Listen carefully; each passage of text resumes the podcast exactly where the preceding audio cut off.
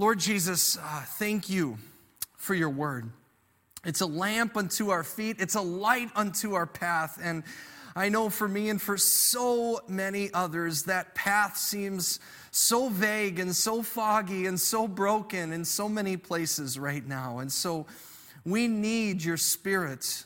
We need your spirit to illuminate your truth in our lives that we might be able to see your glory in greater ways, that we might be able to find your hope in the places that seem hopeless. And we begin now by asking you to speak those truths through your word. I pray that my words are not my own, God, but may everything that comes from my lips just further focus on the truth that you would have for us from your wisdom and from your word as we open it up together. Thank you for the privilege of sitting at your feet. And it is in Jesus' name that we pray. Amen. Amen. If you have a Bible with you, I want to encourage you open it up and join me in the Gospel of Mark. That's where we're going to be today, chapter 12, um, beginning at verse 13. And as you uh, look that up here, um, again, Mark chapter 12, verse 13. Later, they sent some of the Pharisees and the Herodians to Jesus to catch him in his words. They came to him and said, Teacher, we know that you're a man of integrity you aren't swayed by others because you pay no attention to who they are, but you teach the way of God in accordance with the truth. Is it right to pay the imperial tax to Caesar or not? Should we pay or shouldn't we?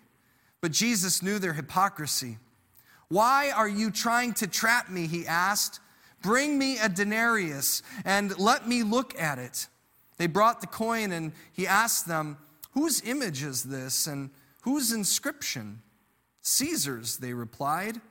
And Jesus said to them, Give back to Caesar what is Caesar's, and to God what is God's. And they were amazed at him. The word of the Lord. Well, today we're starting a new series, new Sunday sermon series, and it's titled We Need to Talk. And I don't know about you, but whenever somebody says to me, we need to talk, I always get a little bit nervous because nobody ever follows that statement with something that's insignificant, do they? Like, like nobody says, we need to talk about whether we're gonna get ice cream or not, right? Nobody says that. Or we need to talk about how you felt about the movie we watched last night. Nobody does that. When someone says to you, we need to talk, you know it's serious and there's some concern and you might even need to sit down for this one. Well, as, as a pastor, I'm watching things unfold before my eyes. I, am watching that as, as the people of God or people that, that strive to find their hope of God are being drawn into what I would call some very dangerous places in the midst of the season that we're living in right now. And I'm concerned I'm concerned for our overall well being, and there's some specific areas that I want to address over the next five weeks. And so that's why we're calling this We Need to Talk. And before I even get into this first week, I just want to explain something about preaching. I know that, that oftentimes us preachers can come across as, as really confident about things, but, but I want you to know that, that if, if, if anything that I say originates from the Word of God, it means that, that God is preaching to me first that I am preaching to myself first, that, that I need to hear the words that are coming out of my own mouth because they come out of the Word of God as we get into it together. I need to hear that truth as much as you do. And I believe that to be true with what we're going to be talking about throughout this series. And so I want to just kind of give you a quick overview of what this series is going to look like. Um, the first one we're going to get into is we figured we'd just start out with a light topic. So today we're going to talk about politics and uh, Mark chapter 12, which we read just a minute ago. Uh, then next week, we're going to talk about God's big shoulders and lament and how we can pray. Um, and we can pray to God uh, no matter how we're feeling. If we're feeling hopeless, if we're angry, He can handle our prayers. And then the next week, we're going to talk about offensive grace. The grace of God is often offensive to, especially to those of us who are trying to earn it ourselves. Uh, the next week after that, we're going to talk about rest uh, and rest rest not being a luxury, but a command. Uh, we often think of rest as a fringe benefit, vacation time at work, but it's a command by the Word of God. And then the last week, we're going to talk about the essential nature of community, that we need each other even in this season where we feel so disconnected. These are things that we need to talk about in the midst of our world today. And so let's dive into the first one politics. Now, in case you've been living under a rock, and if you have, I don't blame you, there's definitely some temptation to that.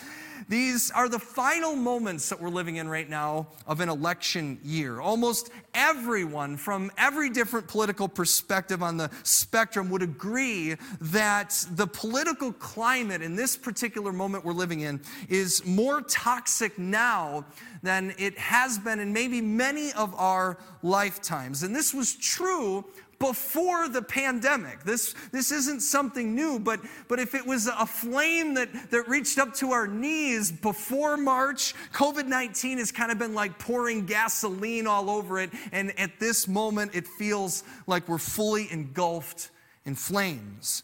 And the problem, and the reason we need to talk about this, is that Christians are often found smack dab in the middle of it all and it's killing us. It's, it's killing our witness at a time when the world needs to see people who have hope in something secure. It's killing our relationships. I've talked to, to members of our church family, to many of you who have said that some people within your own families aren't even on speaking terms because of your differences in political views. It's, it's literally tearing our families apart, it's tearing churches apart, and it's robbing us of peace at a time when we desperately need the peace of God. Now, thankfully, this is nothing new. and maybe I shouldn't say thankfully in the sense that this has been going on for a long time, but, but we can go back 2,000 years and we can see that very similar dynamics were at play in the socioeconomic political climate of Jesus' day. And even Jesus himself had to be really careful when it came to the treacherous waters of politics, which I don't know about you, but that makes me feel just a little bit more hopeful that if Jesus experienced the same thing, we're not alone. And so, we're in the Gospel of, of Mark, chapter 12, and let's just dive into this story. We're, we're reading a recording that is, is in three out of the four Gospels. It's an important story that where Jesus finds himself in, in the week before he's arrested and killed on the cross. And so we know that week. That's Passion Week. That's Holy Week. And, and it happened, Jesus' death on the cross, at the hands of a corrupt, and religiously influenced government. And so that's the context that we find ourselves in. And you've probably heard this particular story. Jesus is asked if we, as followers of Christ, have to pay our taxes, or in that case, it was Jewish people, the followers of Yahweh, do we still have to pay our taxes to the government? And as much as I wish that he said every April 15th, no, you don't have to do it, that isn't the simple answer that Jesus gives. And so let's dive into verse 13. It says, Later they sent some of the Pharisees and the Herodians to, get to Jesus to catch him in his words. It's a trap. The word catch in the Greek is an aggressive word. It's, it's to grab hold of. This was premeditated. It was a forceful attempt to nail Jesus. And they've decided to use politics to do it. Pretty clever, wouldn't you say?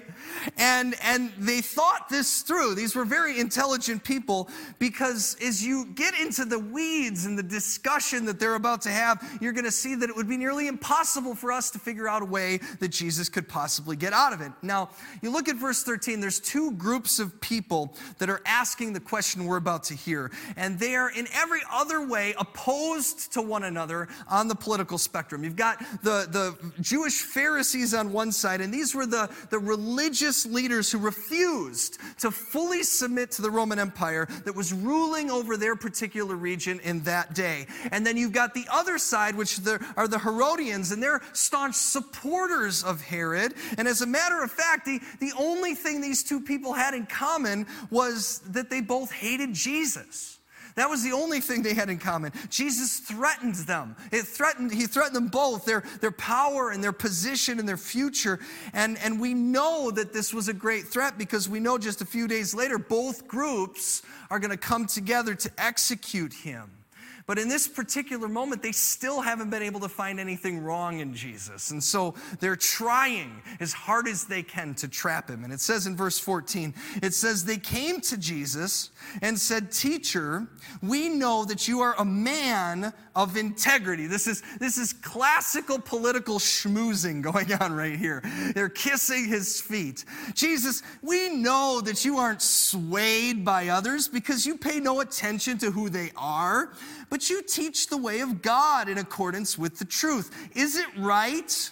Let me ask you a question. Is it right to pay the imperial tax to Caesar or not? Should we pay or shouldn't we? Now, what is the imperial tax? It's, it's specifically a tax that is imposed on the people who are subject to Caesar. And the Jewish Pharisees would have argued that as people of God, the only one that they're subjected to is God. And so they're asking Jesus the question what should we do? Should we pay taxes to this guy who says he's in charge of the people that God says only God is in charge of? That would be considered blasphemy and is punishable by death, as you probably are aware. Or with the Herodians listening, these people that are loyal to the Roman Empire, would you, Jesus, want to start a revolution? That says that every Jewish person doesn't have to pay their taxes, therefore defying the Roman Empire, which of course is going to get you arrested and also probably killed. Do you see what they've done here? You see what they've done? It's, it's pick whichever side you want. Doesn't matter, Jesus. You're going to die. And doesn't that feel just like the world we're living in right now? I mean, it doesn't matter what you say. It doesn't matter what you believe. Uh, you pick one side, you end up alienating the other, and, and yet both sides seem to be standing there with their arms crossed, looking at us, saying, Whose side are you on? And so what ends up happening, right, is, is we end up picking a side, and, and we find that it kills us anyway. I've spoken to leaders in the midst of this season, leaders of churches and schools and businesses and governments, and it doesn't matter. They'll tell you the decisions that they've had to make have been so hard they can relate to this conundrum. Do you, do you open or close? Do you enforce the mask mandate? Do you not enforce it? It doesn't really matter what you do. Someone is going to be furious with you. Same with politics, right? Same with politics. Like, like people say, how can you say you're a person who stands for the justice of God and not vote Democrat? Or how can you say that you're a person who stands for, for family values and, and not vote Republican? People will say that, that if you fight against racism, that, that you're automatically against the many different good police officers that are out on the streets every single day. They'll say that, that if you're against the violent riots that have taken over so many of our cities, that that means you must be a racist. We're saying to each other that if you're not on my side, then you're dead to me. And this is literally happening in so many places all across our world right now, our world specifically. You see it all across social media. You could see it across the family dinner table right now. Families who don't speak to one another because their views are different. We disown each other. There's a word the Bible gives us for that. We hate one another. And if I heard Jesus right in Matthew chapter 5, he said something about hate.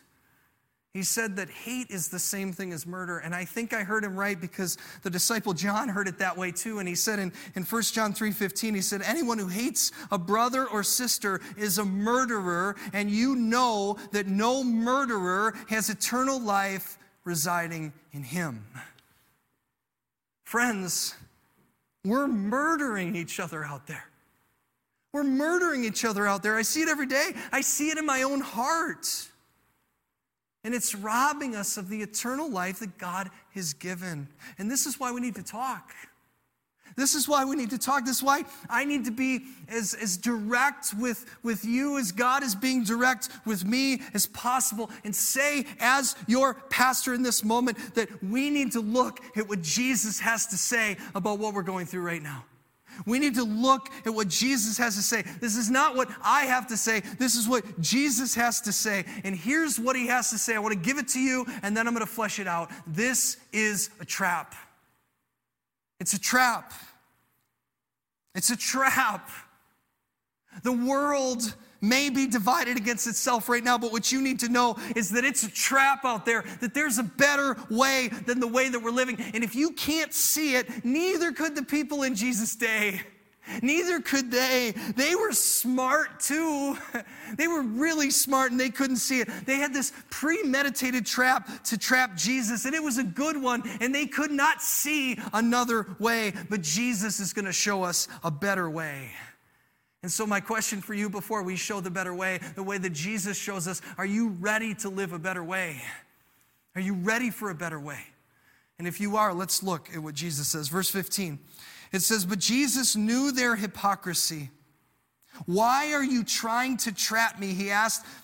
Bring a, a denarius, this is a, a coin, and, and, and let me look at it. And they brought the coin and they asked, and he asked them, he said, Whose image is this? And on and whose inscription? Caesar's, they replied.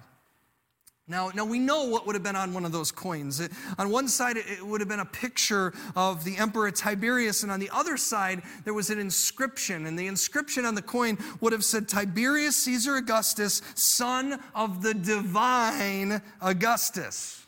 And, and so when you read that, you know that what this coin really is is a pocket sized idol. It's an idol. It's a pocket sized idol to Caesar. And so naturally, you would think that a, a, Jewish rabbi like Jesus would say, throw that thing away. But here's the irony. When Jesus asked these people what was on the coin, each and every one of them put a hand in their pocket and took one out. They all had one. The Jewish Pharisees had it, and so did the Herodians. And of course they did. Because, like it or not, they lived under the rule of the Roman Empire. The, the Jews, just as, as much as, as the Gentiles, were using the Roman roads. They were enjoying Pax Romana, the, the Roman peace that was afforded to them by the Roman military at that time. They were reaping the benefits of being a part of the Roman Empire. And you're going to see that. They're going to cash in those benefits just a few days later when they pressure the governor of the region, Pontius Pilate, to kill Jesus. And what you're going to see here is that you can't have your cake and eat it too. You can't have your cake and eat it too. And we know that. And so Jesus gave them an answer that no one could argue with when he said this. Verse 17 Jesus said to them, Give back to Caesar what is Caesar's. You're asking me if, if, if we should pay taxes. Give back to Caesar what is Caesar's, and give to God what is God's. And they were amazed at him. In other words, Jesus doesn't jump into the trap by picking one side or the other. He says, if you give to God what God is due, then who cares about the stupid coin in your pocket with some dude's face on it? who cares? If you're right with God, then Caesar can have the rest, which begs the question, then, right? What are we supposed to give God? What are we supposed to give God? Well, Jesus answers that one too. In Mark chapter 12, verse 30, he says, Love the Lord your God. Love the Lord your God with all your heart, with all your soul, with all your mind, with all your strength. That's what God wants. The second is this love your neighbor as yourself. Jesus said it in other places, right? It's like the same thing. There's no commandment that's greater than these. Jesus says, Give to God what is God's. What is God's? Your life, your hope. God says your sin, your, your deep need to be cared for. Eh, what's God's is, is the only place you go for the eternal assurance of life that you need. And the ultimate thing that that can all be encompassed within is, is a four letter word, and that's love. Love is the very thing that that God gave us first. And so then we in turn give it to Him. But we also do the thing that Jesus said looks just like it. We give it to our neighbor. And the reason we need to talk is we're not loving our neighbor very well right now, are we, friends? We're not loving our neighbors very well right now. And so, so how do we do it? How do we overcome when the world just seems to be so divisive and we feel like just the little people that we are, we have such little influence? Well, well Jesus tells us go back to the basics. Go back to the basics of doing what Jesus has called us to do. And I saw a quote that reflects this well uh, just this week. It's by a, a, man named Richard Stearns. He's the, the president emeritus of, of the Christian mission organization World Relief, one of the largest Christian mission organizations in the world. And he said this just the other day. He said, Politics is about legislating what you want the world to look like. Following Jesus is about being what you want the world to look like. Let me read that again. Politics is about legislating what you want the world to look like. Following Jesus is about being what you want the world to look like. Friends, both are important.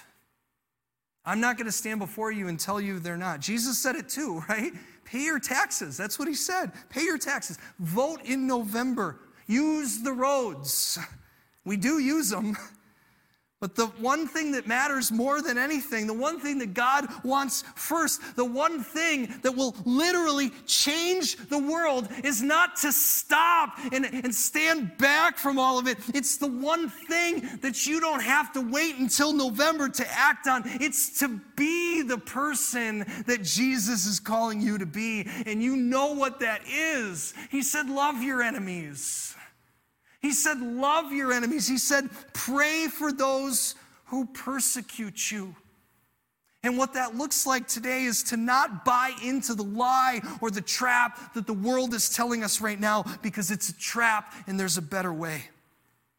And so when our differences threaten to divide our relationships, first of all, I'm not telling you to change your opinion unless the Spirit of God is dwelling you inside of you to do so. When you are threatened in your relationships, love the other person deeper.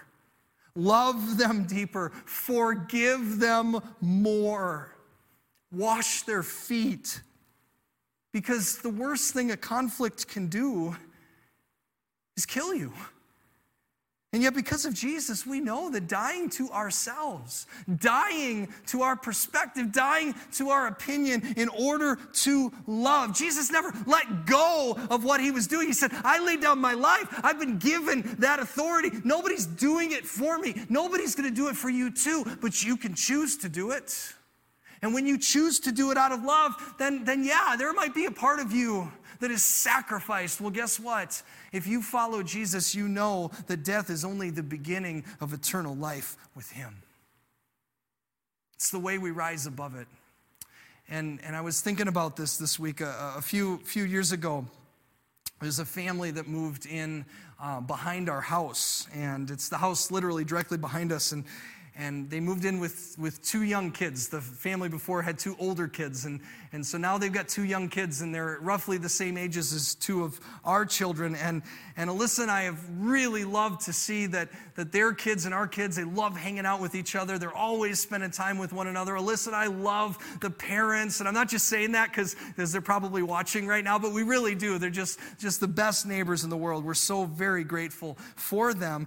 And, and this has been great because now we get to spend all this time with each other, but the problem has been that the previous owners built a fence between their backyard and our backyard. And so, so what we did for a while, actually up until just, just about a month ago, is, is we kind of had this makeshift system to help the kids get over the fence to be able to play with each other. And, and I've got a picture that, that I'll ask Pam to show on the screen right now of, of what we did. And, and, and after a while, of course, you know, you see it, it's, it's not that safe. They were climbing over the fence, or, or little Sophie, like she's not old enough. We were afraid that they were going to hurt themselves or get splinters. If, if our whole family wanted to come over, we'd literally have to walk around the block, even though they're just a few feet from our back porch. And, and so it was, it was kind of a problem. And we started to talk about how we were going to fix it. And, and the parents decided that maybe we'd put in a gate uh, we wanted to be able to break through the fence, and so we were going to put in a gate. But unfortunately, uh, all the lumber that we would have needed to be able to do that this summer was out of stock. And so, so we had to ask the question what do you do, right? Like, like, what do you do when you got this fence dividing people that want to be together, but you just can't get through the fence? Well, you might know the answer. You rise above it. You rise above it. I, I had a friend, he was, he was having a garage sale, and one of the things that he was selling was an old pool ladder. And I saw it on Facebook and I texted him. I said, Hey, if, if you haven't sold that pool ladder yet, we would really love it. It's, it's the perfect height to clear our fence. And, and so he, he, he heard my situation. He actually just gave it to us. And, and I want to show you a second picture here. Here's, here's the ladder. Now, eventually, we still want to be able to get through the fence. This is just a temporary fix, right? We want to find a way to get through the fence. Maybe we'll build a gate, who knows? Or maybe we'll just tear the whole thing down. I mean, that's the vision, right? No fences at all. But that's just not the reality of the world that we're living in. And so, until that day comes, it's nice to know that there's a way that we can rise above it. Friends, living the way Jesus has called us to live in, it's very simple. Loving our enemies, watching our words, laying down our pride. The way of Jesus is our way above the fence. It's our way over the things that divide us during this season. And the Word of God says, don't fall for the trap that says it's not going to work. Give to God what is God's. Love your neighbor, love your enemy more, because the way of Jesus says that God died for both to be saved. And so let's, let's pray. Lord Jesus, it's hard.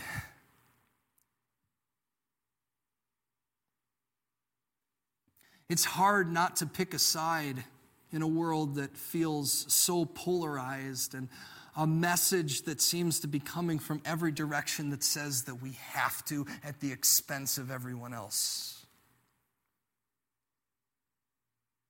And Lord Jesus, I've seen it in my life and I've seen it in the lives of too many other people. It's killing us. It's separating our churches, it's dividing our families. It's bringing the opposite of peace to our own hearts. And yet, without your way, there's no other way. We can't see what to do, and so we pick a side. Lord Jesus, I'm not asking you to take away our convictions. Any more than Jesus was asking the, Jew, the Jews of his day to stop paying their taxes, God. Help us to have passion for the prayer that you teach us to pray that says, Thy kingdom come, thy will be done on earth as it is in heaven. God, as we swim in our world and in our culture and in our politics, God, may everything we do be an expression of that prayer. But help us to remember that the most effective way that that prayer can become real life is not through how we vote, it is not through the things that we're convinced of. It is not through the tribes that we find a false identity from, but it is from the people of God that you are creating us to be. And I believe that if we believe that's true, we will see the conflicting world that we're living in right now not as, as something that, that causes us dire eternal concerns, but it's an opportunity for hope. Because each and every person who's listening right now, each and every one of us who's praying as we speak these words, we have an opportunity to step into the fold and, like Jesus, to rise above it. And so, help us to have the words to speak. Maybe more often, God, at least for me, help me to know when it's not my time to speak. And help us to remember that the way we're called to live is to love our neighbor, that hate is equated to murder, and that we're called to love our enemies as well. It's in Jesus' name we pray. Amen.